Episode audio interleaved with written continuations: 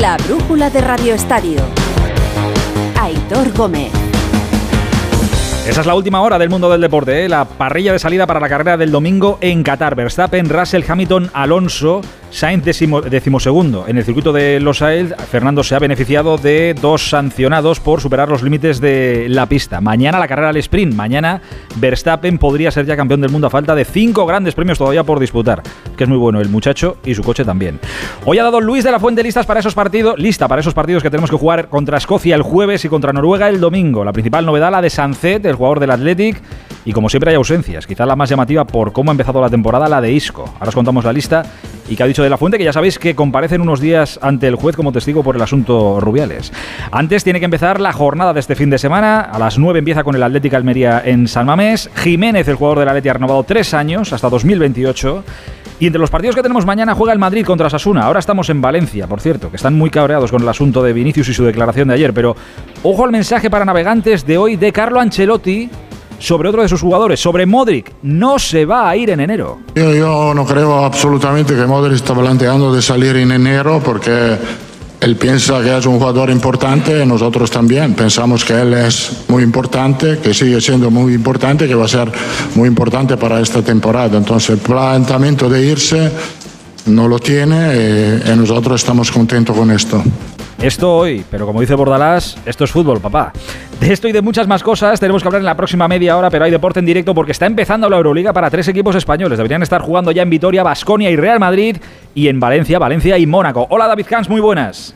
Hola Aitor, muy buenas. Y después de la brillante victoria en el debut ayer del Barcelona ante el EFES 91-74, se estrena el defensor del título, que es el Real Madrid en victoria ante el Basconia, sin el cabo verdiano Tavares ni el argentino Deck ni el joven Endiaye ante el rejuvenecido Vasconia que confía en el saber de Joan Peñarroya para intentar luchar por estar entre los 10 primeros en los dos primeros minutos de partido. Ritmo frenético de encuentro. Basconia 3, Real Madrid 2. Se estrena el Valencia Basket en casa ante uno de los equipos que están llamados a estar en la Final Four de Berlín. El Mónaco que suma a su plantel de estrellas Alex de la NBA.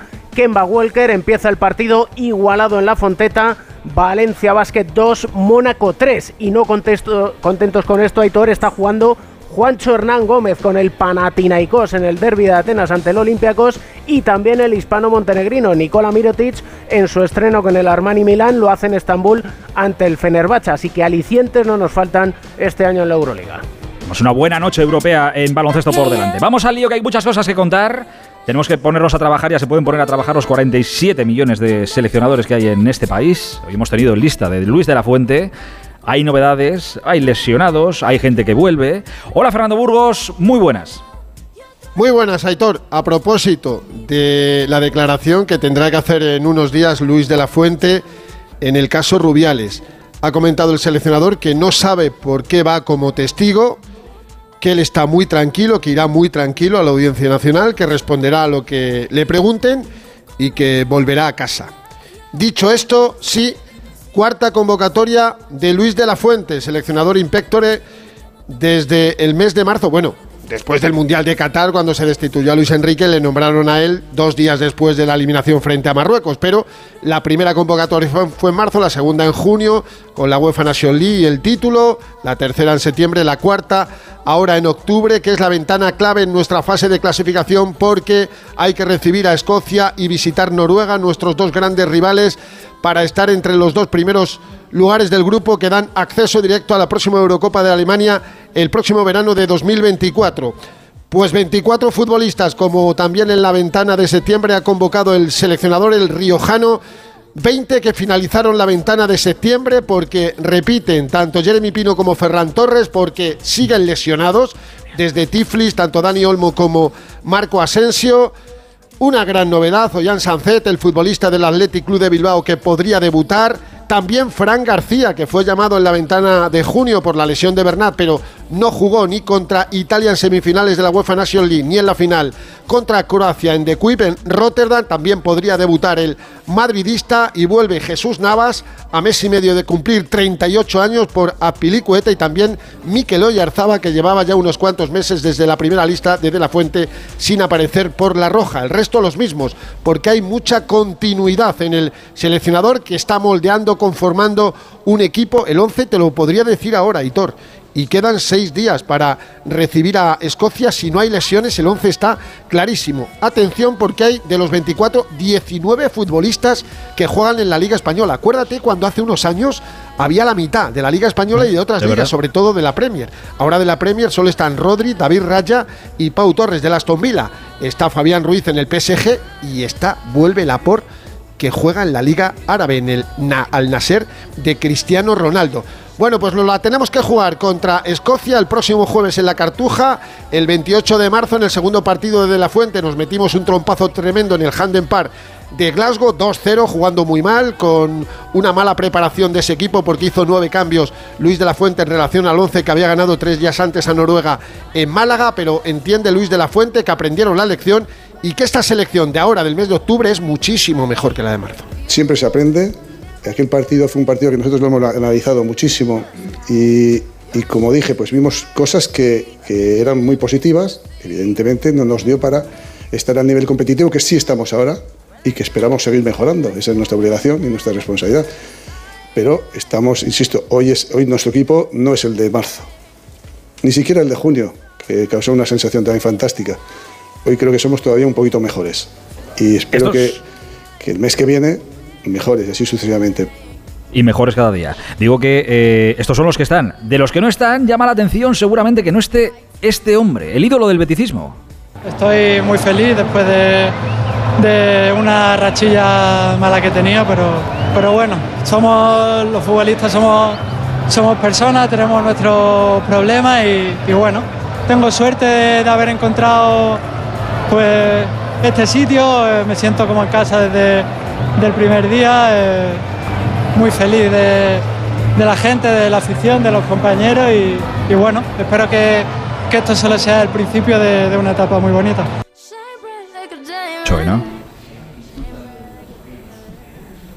Hola, Hola Burgos, digo que eh, estás por ahí, ¿no, Fer? Sí, sí, estoy aquí. Hemos pisado el cable. Digo que de los que no están de la fuente, por lo general no se dice nada de los que no están y hoy tampoco, ¿no?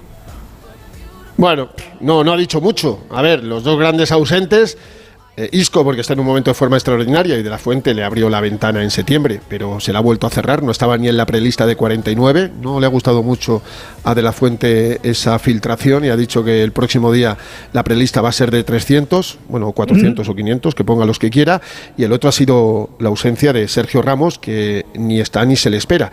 Ha dicho el seleccionador que no están aquí por cuestiones deportivas, que aquí están los que tienen que estar y poco más que no puede estar hablando de los que faltan, aunque sí podría estar hablando perfectamente, pero los seleccionadores todos escurren el bulto, solo hablamos de los que están aquí, evidentemente cuando le interesa, pero en el caso de Ramos no parece que vaya a volver, por lo menos con De La Fuente en el banquillo de la selección, y en el caso de Isco, pues vamos a esperar si continúa siendo mejor como la selección, porque si continúa así, de no traerle, como a Bryce Méndez, sería un atropello futbolístico.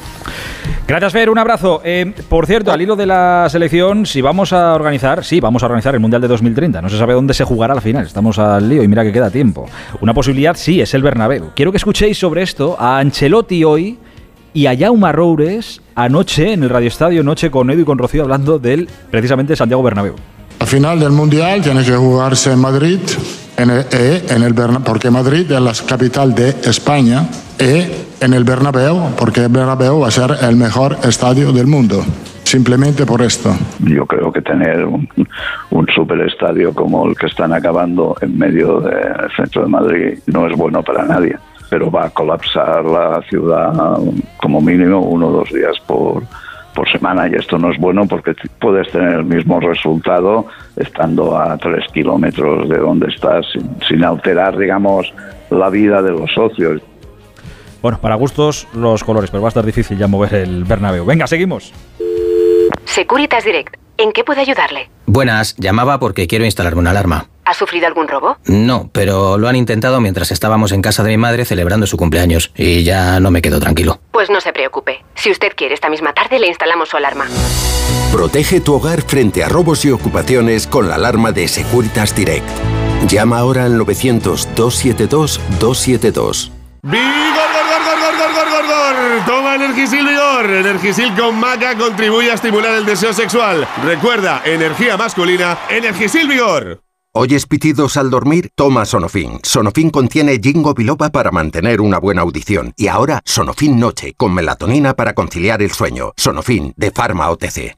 Quinta fiesta de la vendimia de Onda Cero en la denominación de origen La Mancha. Con este motivo, el 7 de octubre el programa Por fin no es lunes se hará en directo desde la Torre del Vino de Socuéllamos, Ciudad Real. Patrocina el Consejo Regulador de la Denominación de Origen La Mancha. Colaboran Junta de Comunidades de Castilla-La Mancha, Diputación Provincial de Ciudad Real, Ayuntamiento de Alcázar de San Juan, Ruta del Vino de La Mancha, Cooperativa Virgen de las Viñas, Bodegas Campos Reales y de Cop Baco. Quinta fiesta de la vendimia de Onda Cero en la denominación de origen La Mancha. El sábado 7 de octubre, a partir de las 8 de la mañana, por fin no es lunes, desde la Torre del Vino de Socuéllamos, Ciudad Real, con Jaime Cantizano. Te mereces esta radio. Onda Cero, tu radio. ¿Qué me hizo usted? Que la quiero volver a ver y volverla a besar. La brújula de Radio Estadio. Aitor Gómez. Venga, vamos volados que se nos acaba el tiempo. Sabemos lo que pasó ayer con Vinicius, sabemos que declaró, sabemos lo que declaró, sabemos el cabreo que se pillaron en Valencia por lo que pasó en Mestalla y lo que dijo ayer Vinicius que sintió y cómo se sintió. Quería saber qué ha dicho hoy su entrenador Carlo Ancelotti, que en su día ya rectificó lo que dijo. ¿Qué ha dicho Pere? Buenas noches. ¿Qué tal, querido? ¿Cómo estás? Muy buenas. Bueno, pues ha sido bastante claro. Ha dicho que eh, lo de desviar eh, el eh, tiro para este tipo de cosas, eh, sean 1, 10, 100, 1000 eh, o 10.000 eh, los que eh, le gritaron algo racista a Vinicius en eh, Mestalla y sacar portadas que le da rabia, pero mira, mejor que te lo cuente yo que te lo cuente Carlo Ancelotti. Aquí creo que se intenta de desviar el tiro. Eh, Vinicius ha sido víctima de insultos raciales. Que sea uno, diez mil, diez mil, no cambia. Hay un procedimiento judicial. Medios de comunicación eh, que, tienen, que quieren desviar el tiro de esto, eh, me da pena y rabia. Y en Valencia, Víctor Yuk, ¿sigue el cabreo muy buenas?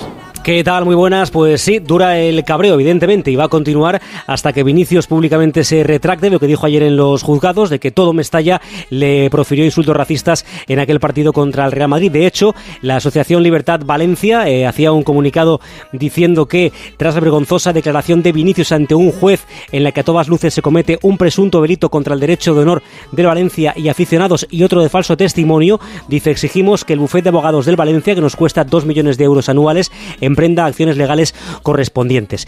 Y Baraja, que también en la jornada de hoy eh, le han preguntado por el asunto Vinicius, no ha querido hablar demasiado, pero esto es lo que ha dicho acerca del tema Vinicius. Tolerancia cero con él había sido mm, situaciones puntuales y no, no todo el, el, el- el- el estadio como él, él argumenta, pero a partir de ahí ya te digo que es que no voy a entrar a valorar más este tema y me remito al comunicado del Valencia y al sentimiento que tenemos todos. Hemos pagado nuestro castigo, hemos estado tres partidos que hasta ahora no había sucedido en ningún campo cuando han habido un montón de denuncias sin nuestra gente joven, sin nuestro fondo y ya está. Y para mí esto es un caso cerrado. Hablarme de Mallorca, que es lo, que, lo único que me interesa. Pues eso, luego te hablo de lo de Mallorca. Bueno, había muchas cámaras en ese partido, supongo que la justicia y la jueza tendrá todo a su disposición para decidir qué es lo que pasó o lo que no pasó. Vamos a lo meramente deportivo. Mañana a las 4 y cuarto juega Vinicius, juega el Madrid contra Osasuna en el Bernabéu. ¿Algún defensa encontrará Ancelotti para poner mañana, no, Pere? Bueno, lo tiene medianamente claro eh, y parece que lo ha probado en los últimos dos días. Es verdad que ayer Álava, eh, bueno, pues hacía parte del entrenamiento con eh, el equipo y pensábamos que iba a estar disponible para el eh, partido frente a Osasuna de mañana, pero eh, bueno, pues tiene a la defensa en cuadro. Solo está Rudiger y ya sabes, Militao eh, prácticamente toda la temporada, eh, Nacho el primero de los tres partidos de sanción y Álava que no llega. Había tres opciones. Una era meter un chaval de la cantera, que era Carrillo, que lleva dos semanas entrenando con el primer equipo. Está la convocatoria, pero no va a jugar.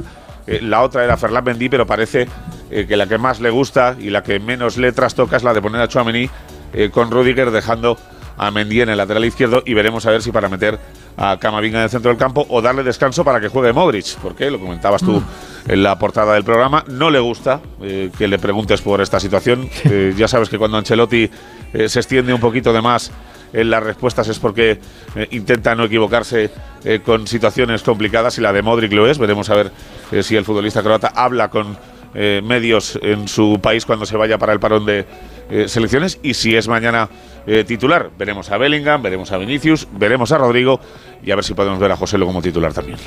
Gracias, Pere. Va a ser un bonito partido. Se reencuentran después de la final de Copa que ganó el Real Madrid. Se reencuentran Real Madrid y Osasuna. A las seis y media hay un Mallorca-Valencia. El Mallorca que va a buscar la segunda victoria de la temporada. Y el Valencia, Víctor, cuéntame cómo está el Valencia.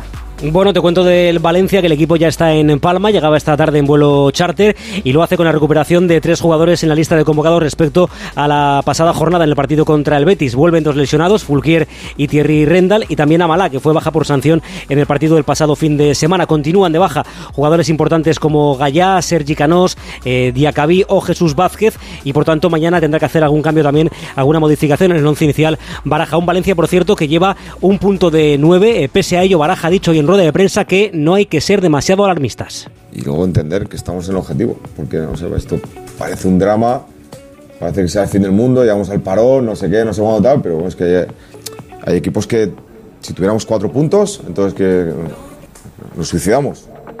No, hombre, no, no hay que llegar a tanto. La jornada del sábado se cierra en el Pizjuán ¿eh? con el Sevilla Rayo. El Sevilla que ha tenido que olvidar ya el cabreo por el arbitraje en Champions. Carlitos Hidalgo, muy buenas. Buenas tardes. El Sevilla ha sumado 7 puntos de los últimos 12 disputados. Son los 7 puntos que tiene en el casillero. Quiere irse el parón con 10 para que eh, de alguna manera pues tengan mejores sensaciones y puedan subir en la clasificación porque ahora mismo el Sevilla es decimoquinto. Dice Mendilibar que a pesar de esa clasificación tan baja no sienten presión por ganar porque con las últimas victorias están un poco más liberados. No, no, no, no estamos presionados por ganar, queremos ganar y vamos a salir a ganar, eso está claro. Y yo creo que los resultados no son tan malos, ya te digo, en, esta, en este de, de parón a parón hemos perdido un partido solo. El técnico vasco no podrá contar para este partido con Lamela y Mariano por lesión y entran por primera vez en una lista Marcao y Nianzú, aunque la convocatoria es de 25 y habrá dos descartes. En los partidos del domingo hay un bonito, precioso Atlético de Madrid Real Sociedad, es Día de las Peñas en el Atlético de Madrid, que hoy tiene además noticia, uno que renueva tres años. Janito, muy buenas. Buenas tardes, Aitor. La noticia en Atlético de Madrid eh, saltaba a las 7 de la tarde porque el club ha anunciado oficialmente la renovación del central uruguayo José María Jiménez hasta 2028. Jiménez que se encuentra lesionado ahora mismo con un problema en el eh, sóleo y que no puede jugar, pero que ha ampliado su contrato insisto, hasta 2028. En otro orden de cosas, hay que decir que Savic ha entrenado hoy con el grupo, es una buena noticia, pero Correa ha permanecido hoy en el gimnasio. Es duda para el partido del próximo domingo frente a la Real Sociedad. Son menos 10, esto es la brújula del Radio Estadio en Onda Cero. La brújula de Radio Estadio.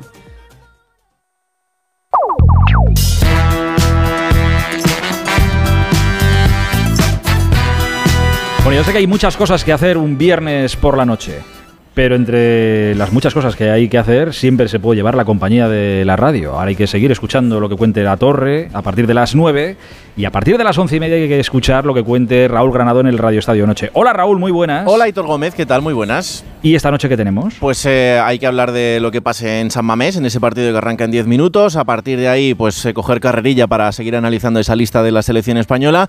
Y también hablar del Real Madrid y de ese caso Vinicius. Por eso he quedado con una persona que eh, está vinculada a las aficiones en general, pero también a la del Valencia. Así que vamos a ver cómo navega entre estas dos aguas con dos cargos que en este caso creo que no maridan mucho en esta situación. Así que intentaremos ponerle un poquito de luz y de paso pues repasar todo lo que pase en la Euroliga, en la Fórmula 1, en las motos, eh, en la segunda división, incluso mañana, que para todo el mundo eh, debuta Carlos Alcaraz en Shanghái, así que que estén pendientes de la tele también por la mañana temprano. Correcto, no sé, hay que estar pendientes de muchas cosas, pero para eso está la radio, que Hombre, es una claro. muy buena compañía y lo contamos salir absolutamente con el pinganillo. Sí, sí, a salir bien. con el pinganillo. Oye, poca broma, que los viernes por la noche hay un futbolista de primera división que pone música en el programa, que Sí. pone la banda sonora. Y hay un futbolista que cuenta que historias. es- me ha chivado que va a estar interesante la canción de hoy. Yo creo que él no la ha escuchado, eh, o sea, que, que esa canción es de antes de que él naciese, pero bueno. Pues va a ser una de Rafael Carrá. Pero, pero de que. Raúl siempre ceba, pero nunca cuenta. el No, tío. no, Sí, está- es, está el rey, es el rey del misterio. o sea, ¿Y qué hago si no? Entonces Está ya, bien, está luego bien, ya, está bien. ¿qué hacemos en Que si te lo cuenta todo ya sabría lo mismo que él. pero dice, entonces- mira, te voy a entrevistar, pero no te lo voy a decir. Claro, bueno, bueno, claro, hay que mantenerlo. A las once y media. Gracias, Rolito. Un abrazo. Adiós, chao. Hasta ahora, el domingo hay un buen partido también eh, para el Barça, un partido complicado para el Barça en Granada. Hablábamos antes de que Ancelotti está ahí a ver cómo recompone la defensa. Está Xavi también a ver cómo tapa los huecos que tiene, ¿verdad, Alfredo? Buenas noches. Pues Aitor tiene más problemas, yo creo que Ancelotti en algunas posiciones, ¿no? De hecho, la lesión de Lewandowski le deja auténticamente en cuadro. La plantilla del Barcelona es muy corta, son solo 19 efectivos y tiene 15 con las cuatro lesiones que cuento ahora mismo, las bajas de los Rafinha, de Lewandowski a última hora de Pedri de De Jong. Por cierto, de eh, Pedri acaba de hacer unas declaraciones en las redes sociales, en sus redes sociales, y acaba de decir que a la vuelta del parón espera estar y que espera poder jugar sin problemas en el clásico. Una muy buena noticia para, para el Barcelona. Te cuento que en los últimos días, hoy ha descansado la plantilla del Barcelona, mañana hará la última sesión preparatoria y viaja el mismo domingo a Granada para afrontar el choque frente al equipo de Paco López con la posibilidad, atención, de que Andreas Christensen juegue en el medio campo. Eso es lo que estaba arruntando Xavi Hernández ante la ausencia de tantos centrocampistas, dar un paso adelante con el danés y meter en el medio campo como pivote o como stopper. Teniendo en cuenta que tiene dos carrileros, como son eh, Valde en la izquierda y Cancelo en la derecha, podría meter Araujo, Christensen y eh, Koundé, pero Christensen por delante de estos para fortalecer un medio campo en el que hay también otros nombres propios. En principio debería seguir Gaby, en principio debería seguir Gundogan y la duda es si se mantendrá Oriol Romeu, cuyo rendimiento estuvo más que discreto. Y te cuento que arriba las opciones son muy escasas. Ferran Torres parece que va a hacer de Lewandowski, de falso delantero centro. Eh, Joao Félix no descansaría porque no hay reemplazos. Y Lamin Yamal, que el otro día tuvo ese apretón y que nos generó tantas dudas, en principio podría jugar para componer el once titular. Pero vamos a ver cómo está del estómago y si no le entra otra, otro apretón en medio del partido. ¿no? Una Mi mayor, mi, mi mayor miedo en la radio es ese. te, lo, te lo prometo. No, pero, pero escuchad, en mitad del pero programa. escuchad, Rafa, Rafa Aitor, escuchad que es que en el campo no nos dimos cuenta ninguno y muchos de sus compañeros tampoco. Y de Oye, repente uno dice, oye, solo hay 10. Aquí y como estaba pegado a la banda, Claro. esta no es que estaba, él estaba jugando por la banda del banquillo. Él aprovechó un momento que pitaron una falta, dice, "Ah, esta es mi oportunidad. hombre, Se metió en el vestuario y detrás de tres diciéndole, pero, pero ¿dónde vas? ¿Pero dónde vas, hombre de es la Dios?". del Hasta Lineker, ¿os acordáis? La del Lineker, arrastrando el No es muy habitual, no, no es muy habitual, pero a alguno que otro le ha pasado. ¿eh? Toco madera para que no nos pase. Toco madera. Gracias, Alfredito. Pues Ahora. tú tranquilo, Aitor, yo te cubro las espaldas. si tienes algún problema, estoy bien, estoy Yo me bien, quedo aquí, bien. ¿eh? Todo bien. Para cinco minutos que quedan, malo será. Eh, hoy empieza la jornada de Liga en primera, eh, con esa Atlética Almería en San Mamés, pero también empieza la jornada en segunda, ¿verdad, Alberto Fernández? Muy buenas. Hola Hitor, ¿qué tal? Muy buenas. Sí, la jornada número 10 a las 9 de la noche en el Carlos Belmonte, el Albacete recibe al Levante, el Alba que consiguió el otro día su primera victoria lejos de casa, recibe al Levante que ya está en puestos de playoff. Para mañana hay tres partidos más, a las 4 y cuarto Huesca Eldense, a las 6 y media el Racing de Santander Sporting y a las 9 de la noche uno de los de arriba, el Leganés, recibe al Real Oviedo. El líder, el español, juega ya el lunes, visita a las 9 de la noche al Villarreal B y el segundo clasificado, el Real Zaragoza, el domingo recibe a las 9 de la noche al Alcorcón. Ha habido jornada de liga entre semana. Ayer se jugó un Cartagena español. Eh, más allá de lo deportivo, se vivió una situación eh, fea y asquerosa y lamentable. Hubo gritos racistas en ese partido que se tuvo que parar y se ha localizado al espectador que insultó a un jugador del español. Vitorio de Are, muy buenas. ¿Qué tal, Aitor? Buenas tardes. Lamentable el suceso vivido anoche en el Cartagonova con esos insultos racistas dirigidos a El Hilali, al jugador del Real Club Deportivo Español. Se paró el partido durante unos minutos, se activó el protocolo del racismo. Rápidamente, tanto la Liga como el Fútbol Club Cartagena identificaron al abonado que ya ha sido retirado su carnet. Asimismo, después del partido, el propio futbolista agradecía la actuación del equipo albinegro. Estas son, son acciones que, que no, que, no tendrían, que no tienen cabida en, en nuestro fútbol. También dar las gracias al, al Cartagena por, por cómo ha actuado, pero que todos los clubes pues, actúen como, como ha actuado el Cartagena. Esperemos que se quede en una triste anécdota para el fútbol de Cartagena. No al racismo nunca, ni en el deporte, ni fuera del deporte. No. Motor, hay mucho este fin de semana. Bueno, concretamente hay Fórmula 1. No hay motos, pero sí Fórmula 1. En Qatar, ya os decía que hay sprint mañana, que hay carrera el domingo, que hay buenas noticias para la carrera del domingo en la parrilla de salida. Hola Jacobo Vega, muy buenas. Hola Hitor. Max Verstappen está cada vez más cerca de proclamarse campeón del mundo de Fórmula 1 por tercer año consecutivo. Hoy ha conseguido la pole position para la carrera sprint que se disputará mañana y el holandés necesita solo tres puntos para revalidar ese título mundial. Una sesión de clasificación que al final hemos visto cómo se borraban muchas eh, vueltas rápidas de los pilotos. De hecho, eh, Lando Norris y Oscar Piastri, que han hecho segundo y tercero, han visto cómo se borraban sus, sus vueltas rápidas y esto ha favorecido, entre otros, a Fernando Alonso, que al final partirá cuarto en la parrilla de salida de mañana. Carlos Sainz no ha tenido tanta suerte, ha sido eliminado en la Q2, con lo cual partirá mañana desde la duodécima plaza.